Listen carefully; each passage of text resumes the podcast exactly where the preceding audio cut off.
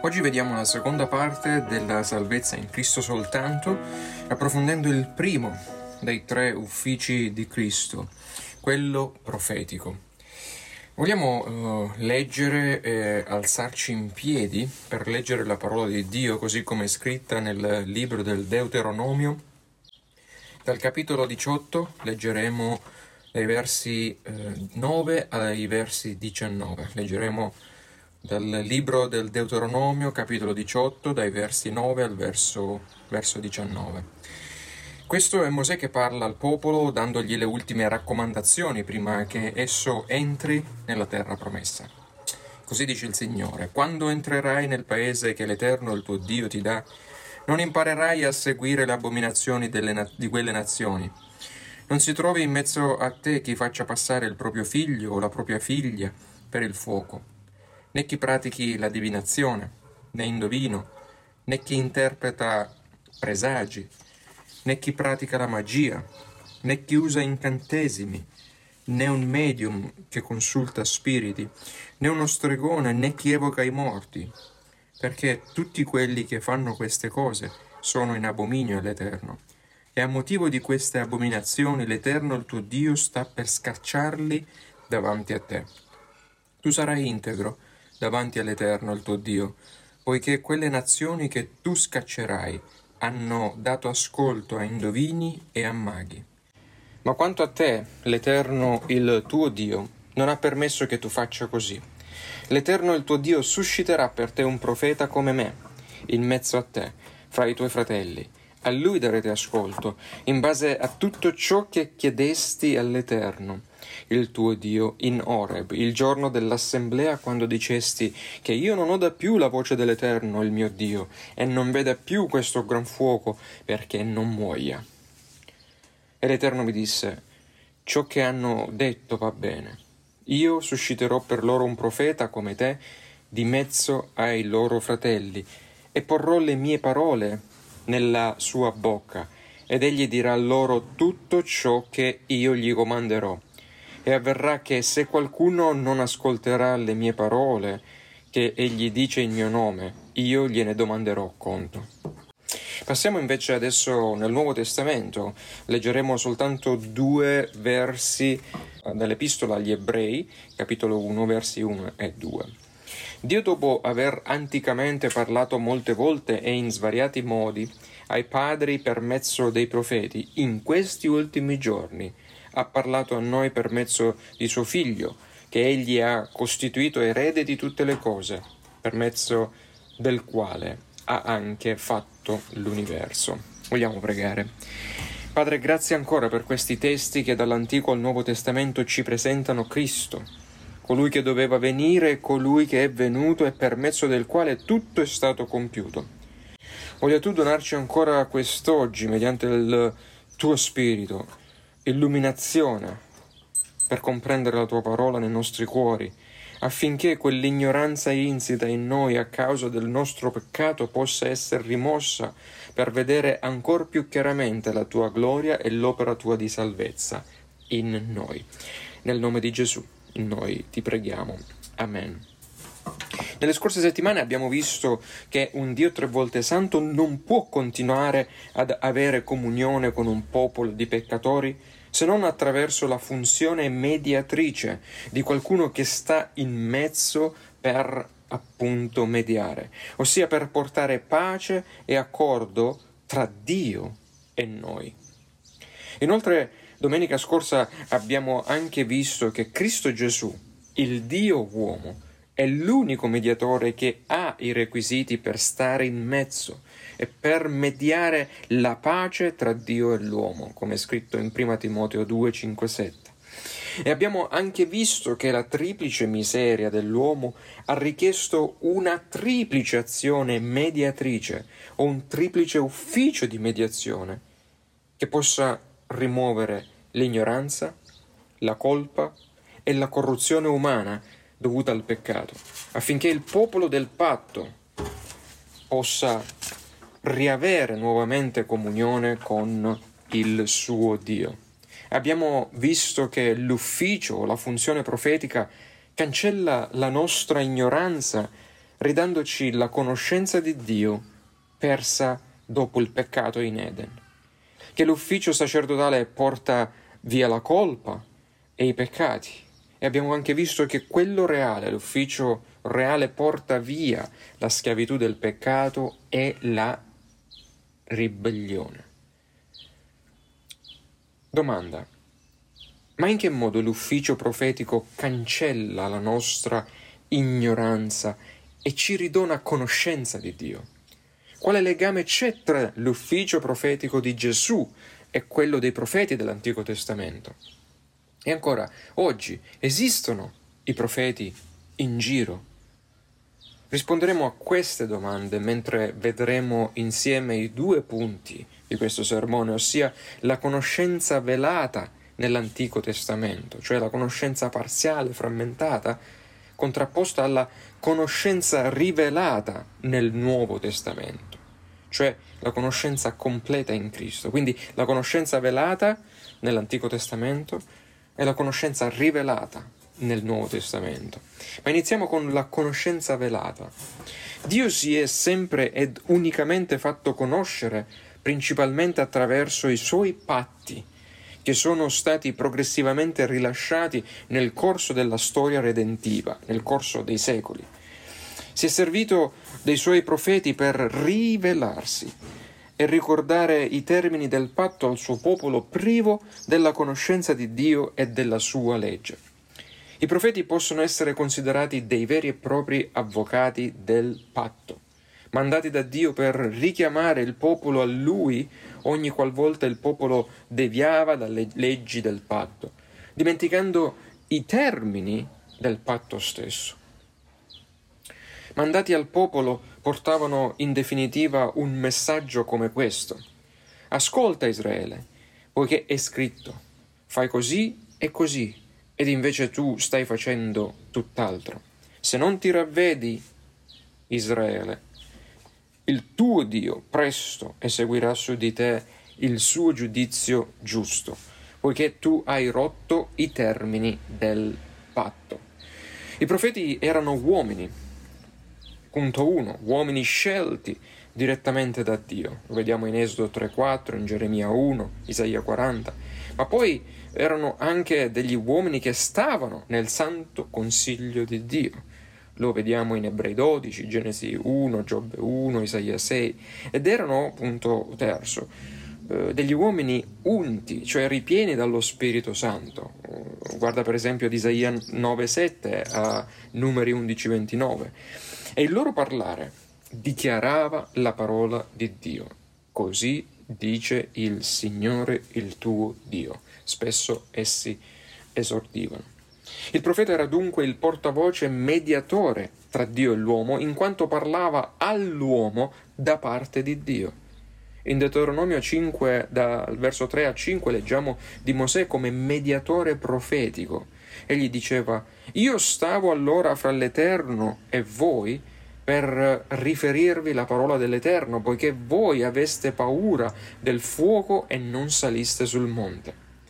Dunque, contrariamente a quanto possiamo pensare, il ministero profetico nell'Antico Testamento non consisteva solo nel predire il futuro, il che a conti fatti risulta essere meno del 10% dell'attività profetica nell'Antico Testamento, cioè predire il futuro è una minima parte dell'attività profetica ma consisteva principalmente nel dichiarare la voce, la volontà, la verità di Dio per richiamare il popolo alla lealtà e fedeltà del patto mediante il pentimento e la fede in Dio. Il testo che abbiamo letto in Deuteronomio 18 è di fondale importanza per comprendere l'ufficio profetico di Cristo, oltre che per rispondere alle domande fatte in precedenza. Il Deuteronomio stabilisce Mosè come il paradigma, cioè il modello campionario, per dirla alla sartoriale maniera, o il modello di riferimento di tutti i profeti che sono, successu- sono poi succeduti a Mosè. Mosè fu il tipo di Cristo nell'Antico Testamento, cioè nel suo ufficio profetico di liberatore e guida del popolo dall'Egitto, dalla schiavitù d'Egitto alla terra promessa, egli puntava direttamente a Cristo, che ci ha liberati dalla schiavitù del peccato per portarci nella Gerusalemme celeste, nel regno. Ma Mosè fu diverso da tutti gli altri profeti, era superiore ad essi perché attraverso Mosè Dio aveva rilasciato il patto mosaico, la legge al Sinai, l'antico patto. Dunque tutti i profeti che lo seguirono, da Elia al Battista, erano stati mandati per ricordare il patto di Dio al suo popolo, con le sue maledizioni e anche con le benedizioni annesse. Allo stesso modo Aronne fu il paradigma dei sacerdoti, come Davide lo fu per i re, ma ognuno di questi tre paradigmi erano nient'altro che una imperfetta anticipazione dei tre uffici che il Cristo avrebbe poi adempiuto completamente. Mosè fu il profeta preeminente e nessuno dei profeti che lo seguirono fu come lui. Egli fu il mediatore iniziale dell'antico patto e nessuno eguagliò l'intimità di Mosè con Dio o ricevette rivelazioni divine nello stesso modo in cui egli le ricevette, e cioè faccia a faccia con Dio. Infatti agli altri profeti Dio non parlava faccia a faccia, ma per mezzo di sogni, visioni ed enigmi ma il testo letto in Deuteronomio 18:18 18 punta direttamente scusate, all'ultimo profeta, a colui che è maggiore di Mosè, a Gesù Cristo. Come Mosè, Cristo è il mediatore di un patto tra Dio e il suo popolo. Ma mentre Mosè fu servo nella casa di Dio, Cristo ne era il proprietario Egli era Dio stesso nella sua casa, dice lo scrittore agli Ebrei al capitolo 3 dai versi 2 al 6. L'antico patto rivelato per mezzo di Mosè e i profeti che lo seguirono fu utile sì per rimuovere l'ignoranza, ma non la rimosse appieno. Infatti l'antico patto serviva per dirigere gli eletti al Messia, cioè a Cristo. Sotto l'antico patto il popolo non aveva una piena rivelazione della persona e dell'opera redentrice completa di Cristo. Infatti in 2 Corinzi 3, versi 14 e 16, Paolo scrive che quando si legge Mosè, un velo rimane sul loro cuore. Infatti, nelle, una delle grandi difficoltà che il popolo ebraico ha storicamente avuto nel ricevere Gesù come il Messia è quella di dover riconoscere che Mosè e accettare che Mosè era solo una imperfetta anticipazione del perfetto grande profeta, il profeta con la P maiuscola, che sarebbe venuto e che il vecchio patto mosaico poi, in fin dei conti, era destinato a cessare per lasciare il posto al nuovo patto, avente Cristo come l'eccellente mediatore, non più Mosè. Nuovo patto, nuovo mediatore. E, come dice sempre lo scrittore agli Ebrei, capitolo 8, un mediatore di un patto migliore fondato su migliori promesse. Dunque, se nell'Antico Testamento la conoscenza di Dio era velata, parziale, perché l'opera redentrice la si doveva ricevere per fede, guardando avanti all'atteso Messia, a colui che doveva venire, come attraverso un velo la si guardava, vedo non vedo.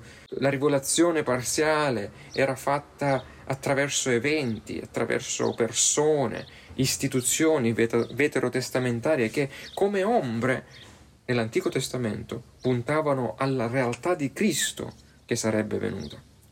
Ora, oggi, invece, dopo la venuta di Cristo, grazie al suo ufficio profetico rivelatore completo, noi nel Nuovo Testamento abbiamo una conoscenza rivelata, non velata, che è completa, non più frammentaria. E qui entriamo nel nostro secondo punto. Come dice lo scrittore agli ebrei, Dio, dopo aver anticamente parlato molte volte in svariati modi ai padri e per mezzo dei profeti, in questi ultimi giorni ha parlato a noi per mezzo di suo Figlio, che egli ha costituito erede di tutte le cose, per mezzo del quale ha anche fatto l'universo. Ebrei capitolo 1, 2, versi 1 2. Ciò, cioè, noi oggi possiamo vedere nitidamente Dio e la sua salvezza tramite la persona di Cristo. Come diceva il Signore, chi ha visto me ha visto il Padre in Giovanni 9. E l'opera non solo attraverso la persona di Cristo, ma anche attraverso l'opera di Cristo noi vediamo nitidamente Dio. L'opera compiuta alla croce da Cristo. Come infatti sempre, dice sempre in Giovanni, Gesù dice, anche se non credete in, a me in quanto persona, credete alle opere affinché sappiate e riconosciate che il Padre è in me e che io sono nel Padre. Lo scrittore degli ebrei fa un meraviglioso contrasto, fratelli e sorelle, tra i due periodi di rivelazione, Antico e Nuovo Testamento. Eh, vediamo brevemente. Mm, punto 1. La rivelazione dell'Antico Testamento è rilasciata in modo, potremmo dire, frammentato ed in una varietà di modi, attraverso una varietà di diversi profeti. Dio infatti ha parlato direttamente, ad esempio bocca a bocca con Mosè, ha parlato attraverso i sogni e visioni ad Abramo e Giacobbe, ma ha parlato anche attraverso il tabernacolo, nella funzione eh, di questa struttura, di questa istituzione, quale era il tabernacolo in Esodo, ma ha parlato anche attraverso i sacrifici del libro del Levitico e poi ha sollevato un certo numero di diversi profeti. Ma se nell'Antico Testamento la rivelazione è stata come un grande puzzle le cui tessere spesso non si comprendevano dove dovevano incastrarsi, la rivelazione del Nuovo Testamento in questi ultimi giorni, che eh, gli ultimi giorni iniziano con il primo avvento di Cristo e terminano con la sua seconda venuta, Dio dice lo scrittore degli ebrei, ci ha parlato chiaramente nel suo figlio. Quindi c'è un contrasto tra la rivelazione frammentaria e velata dell'Antico Testamento con ciò che è accaduto con e nella persona e nell'opera del Signore Gesù Cristo. Lo scrittore agli ebrei ci dice che è Cristo colui che ha dato un senso completo e rivelato a ciò che abbiamo ricevuto nell'Antico Testamento. Infatti non si può leggere, non si può comprendere appieno l'Antico Testamento a meno che non lo si legga e lo si comprenda alla luce del Nuovo Testamento, alla luce di Cristo, la chiave che spiega tutte le scritture e in funzione eh, di cui tutte le scritture sono state scritte. Dirai, beh, tanto che differenza uh, fa per noi? Gli ebrei dovevano guardare avanti per fede e noi adesso guardiamo indietro, è sempre per fede. Sempre per fede bisogna credere. No, non è affatto la stessa cosa. Pensa per un attimo di essere un condannato alla pena di morte sotto l'Antico Testamento. Immedesimati un attimo in una persona che è condannata, è condannata alla pena di morte e si trova nell'Antico Testamento. Hai ucciso qualcuno, sai che devi morire, è solo questione di tempo. Non ti hanno detto quando, ma stai per morire. Poi ad un certo punto, mentre sei in cella e aspetti con terrore la tua esecuzione, qualcuno bussa alla porta e il tuo cuore sobbalza perché pensi è arrivato il momento, i miei ultimi passi. E invece trovi qualcuno che è venuto a dirti non ti preoccupare, un altro verrà e prenderà il tuo posto e tu sarai libero perché la tua morte sarà la sua e la sua libertà sarà la tua. C'è uno scambio. Qualcuno ha deciso di scambiare la sua vita per la tua. Che fai? Ci credi? Ti fidi? Mentre aspetti quel famoso giorno della tua esecuzione, non ti verranno uh, facilmente dei dubbi? Verrà quest'altro? Non verrà? Chi mai sarà questo sostituto? Poiché tu sei nell'Antico Testamento, dovrai fidarti della promessa ricevuta, dovrai guardare avanti, aspettare con un'aspettativa fiduciosa e dovrai necessariamente aspettare per vedere se qualcun altro, se quel tale, spunterà veramente per prendere il tuo posto. Il credente allo stesso modo, il credente dell'Antico Testamento, dopo aver saputo della sua condanna tramite la legge e il patto mosaico, ha dovuto credere alle promesse fatte da, da un Dio invisibile in un Salvatore annunciato di tanto in tanto e attraverso alcuni profeti.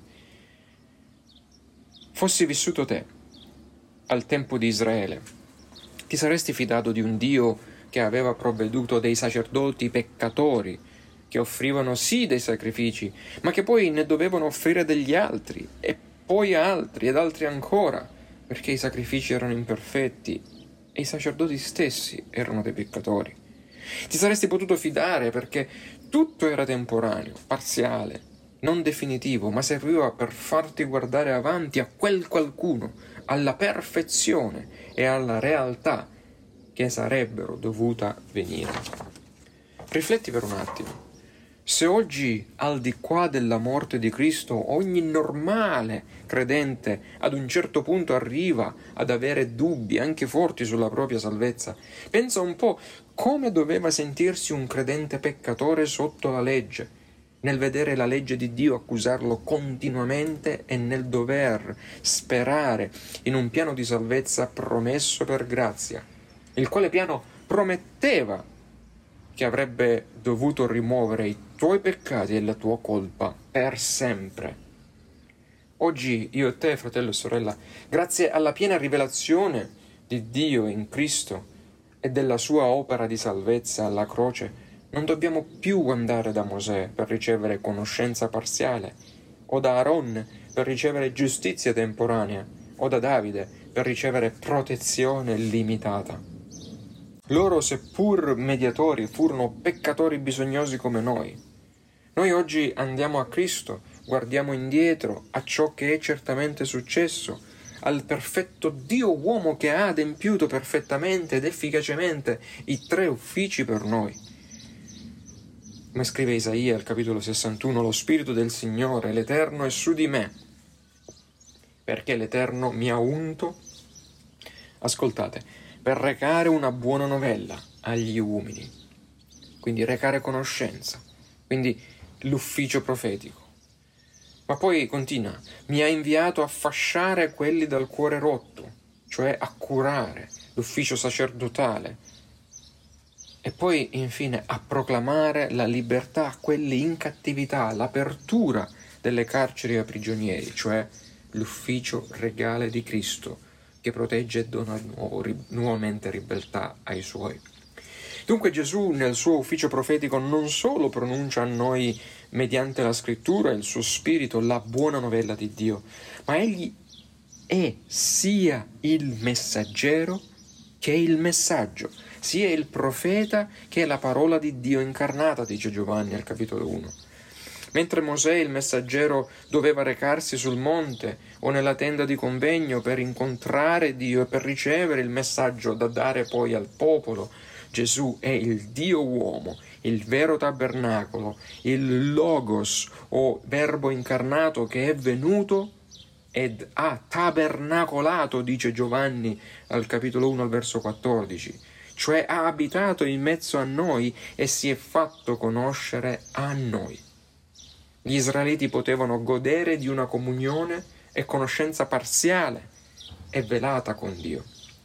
Noi, invece, grazie a Dio, abbiamo una conoscenza completa e senza veli in Cristo nostro profeta, che è, come eh, dice il Catechismo minore di Westminster alla domanda e risposta 24, che attraverso la sua parola e il suo spirito, egli, Cristo, ci rivela la volontà di Dio per la nostra salvezza.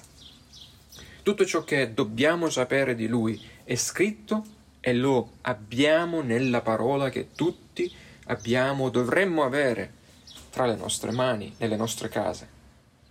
Non dobbiamo aspettare una nuova rivelazione da Dio.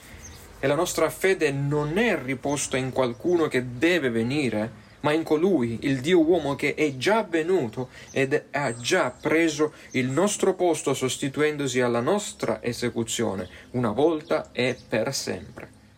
In Cristo la nostra ignoranza viene vinta con la conoscenza che riceviamo tramite la sua parola scritta e il suo spirito che la vivifica. Dunque, fratelli e sorelle, abbiamo noi bisogno di altri profeti oggi?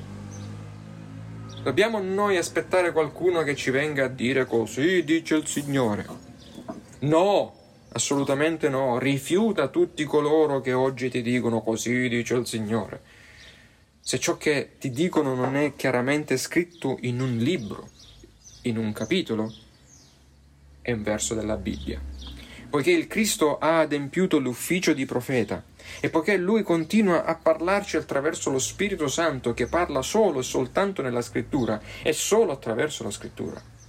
Oggi non abbiamo bisogno di altri profeti che ci annuncino quel che è già scritto e compiuto, ma abbiamo bisogno semmai di pastori e dottori che aprano per noi il contenuto delle scritture quando queste diventano abbastanza difficili da comprenderle, sempre per nostra limitatezza, a causa della nostra ignoranza generata dal peccato. Noi abbiamo fatica a comprendere le chiarissime, altrimenti, sacre scritture. Abbiamo dunque bisogno di quello stesso spirito che ha rivelato nel passato la parola che possa adesso invece darci illuminazione, non rivelazione, per comprendere la parola appieno. Cristo si è rivelato in caratteri ed ombre nelle pagine dell'Antico Testamento. Sebbene fosse il personaggio centrale anche dell'Antico Testamento, Cristo è rimasto nascosto. Nel Nuovo Testamento, invece, il Signore esce dalle ombre esce dalle tenebre e assume il centro della scena nel dramma della redenzione. Ma, in maniera pratica, magari mi dirai, in che modo il suo ufficio profetico ci aiuta nel mezzo delle nostre attuali lotte? Perché è così importante comprendere l'ufficio profetico di Cristo per il nostro vivere quotidiano? Fratello e sorella, se la scrittura rende testimonianza a Cristo, allora lo Spirito Santo, che è l'autore divino della scrittura, come dice Paolo in 2 Timoteo 3:16, aprirà la nostra mente, quindi tramite il ragionamento, ma aprirà anche i nostri cuori, donandoci amore per la verità, per ascoltare la voce del nostro Signore mentre leggiamo la sua parola. Questo è ciò di cui i teologi hanno storicamente eh, chiamato illuminazione dello Spirito poiché per nostra natura decaduta, come dicevo, siamo ciechi alle cose di Dio.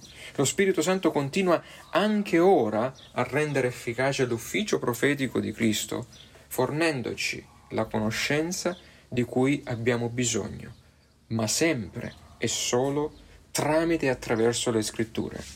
Lo Spirito non parla mai al di fuori delle scritture. Pertanto Cristo, nostro profeta, ci parla certamente oggi attraverso le pagine della sua parola. infatti ogni volta che il ministro della parola apre davanti a noi il significato della scrittura attraverso il ministero della predicazione, c'è un senso profondo e reale in cui Cristo, il nostro profeta, ci sta parlando attraverso la sua parola predicata, come se fosse lui stesso lì in piedi davanti a noi a pronunciare le sue verità in modo udibile. Ovviamente, fratelli e sorelle, ciò vale soltanto quando siamo di fronte alla pura predicazione, la vera predicazione della parola di Dio, e non alle ciarle di sedicenti predicatori.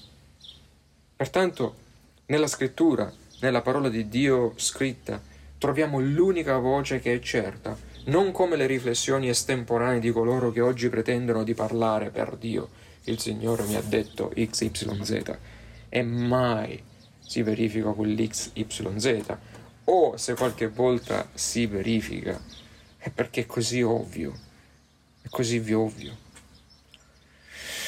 che non sono verità eccelse, celesti, rilasciate da Dio, ma sono normale amministrazione quotidiana.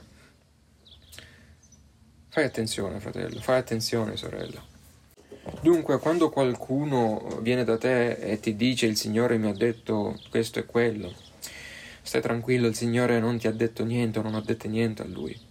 Se quel che pensi di aver ricevuto o Lui abbia ricevuto o lei abbia ricevuto non ha un libro, un capitolo, un verso biblico, applicato tra l'altro nel suo contesto e non a casaccio, come in tanti fanno purtroppo. Pensa, Gesù stesso disse, in verità vi dico, tra i nati di donna non è sorto mai nessuno più grande di Giovanni Battista, ma il minimo nel regno dei cieli, cioè il minimo dei credenti nel Nuovo Testamento, è più grande di lui. Matteo 11:11. 11. Volendo significare che proprio grazie al suo ufficio profetico oggi anche il credente più umile e meno istruito nella parola, quello che possiamo considerare l'ultimo arrivato nella Chiesa del Signore, sì, lui è più privilegiato di Giovanni, Giovanni il Battista, perché sta al di qua della croce e risurrezione di Cristo. E quindi, avendo ricevuto la pienezza dello Spirito e la pienezza della rivelazione grazie al ministero profetico di Cristo, partecipa a ciò che i profeti videro solo dalla distanza. Leggiamo cosa eh, dice l'Apostolo oh, Pietro. Intorno a questa salvezza ricercarono e investigarono i profeti che profetizzarono della grazia destinata a voi, cercando di conoscere il tempo e le circostanze che erano indicate dallo Spirito di Cristo che era in loro e che attestava anticipatamente delle sofferenze che sarebbero toccate a Cristo e delle glorie che le avrebbero seguite. A loro fu rivelato che non per se stessi ma per noi amministravano quelle cose che ora vi sono state annunziate da coloro che vi hanno predicato l'Evangelo, mediante lo Spirito Santo mandato dal cielo, cose nelle quali gli angeli desidera, desiderano riguardare addentro, scrive Pietro nella sua prima epistola capitolo 1. Quindi il minimo nel regno dei cieli oggi è maggiore di Giovanni perché nella Bibbia che lui tiene tra le sue mani egli possiede la completezza delle rivelazioni rilasciate in tutta la storia redentiva attraverso i profeti dell'Antico Testamento. Giovanni incluso, Cristo e gli Apostoli sulla quale rivelazione la Chiesa sta e si fonda. La Chiesa sta e si fonda, come scrive Paolo agli Efesini, capitolo 2. Dunque, fratello e sorella, proprio perché il Signore è il tuo profeta, non ti devi scoraggiare se pensi che per la tua propria debolezza o mancanza di istruzione non riesci a comprendere la scrittura, perché il Signore stesso ha detto Io ti rendo lode, o Padre, Signore del cielo e della terra, perché hai nascosto queste cose ai savi e agli intelligenti e le hai rivelate ai piccoli fanciulli. Matteo 11, 25 è veritiera è la, la, la parola del Signore. Pietro era un pescatore, non un teologo. È il Padre che ridà la conoscenza ai suoi attraverso i mezzi ordinari della grazia, il ministero profetico di Cristo, ossia la fedele predicazione, la tua lettura della parola quotidiana è la guida e illuminazione costante dello Spirito Santo. Quello a cui noi siamo chiamati è fare nostre le parole di Paolo. Ascoltate, ritengo tutte queste cose essere una perdita di fronte all'eccellenza della conoscenza di Cristo Gesù mio Signore, per il quale ho perso tutte queste cose e le ritengo come tanta spazzatura per guadagnare Cristo. Filippesi 3:8. La vecchia vita nel peccato ci ha fatto perdere la conoscenza di Dio, ma la nuova vita in Cristo ce la fa riacquistare. Come Paolo però dobbiamo essere pronti a valutare tutto ciò che è intorno a noi come spazzatura, come cosa di poco valore di fronte all'eccellenza della suprema, sublime, meravigliosa conoscenza di Cristo Gesù, nostro Signore. Vogliamo pregare. Padre, grazie per come ci dai grazia di vedere questi collegamenti tra Antico e Nuovo Testamento. Essendo al di qua della croce, noi siamo veramente in una posizione privilegiata perché guardiamo indietro e guardiamo a tutta la parola rivelata e compiuta, parola che possiamo tenere tra le nostre mani. Ma non solo, ci hai dato ad ognuno lo spirito che l'illumina e ce la fa comprendere ma hai anche donato alla tua Chiesa i ministeri che continuano a vegliare su di essa e a spiegarne quello che è la rivelazione data. Padre, dacci grazia di crescere secondo la perfetta statura di Cristo affinché nei giorni che ci rimangono da vivere noi possiamo innamorarci sempre più della rivelazione scritta, vedendo i privilegi che noi abbiamo ricevuto grazie al ministero profetico di Cristo, nel cui nome noi ti preghiamo. Amen.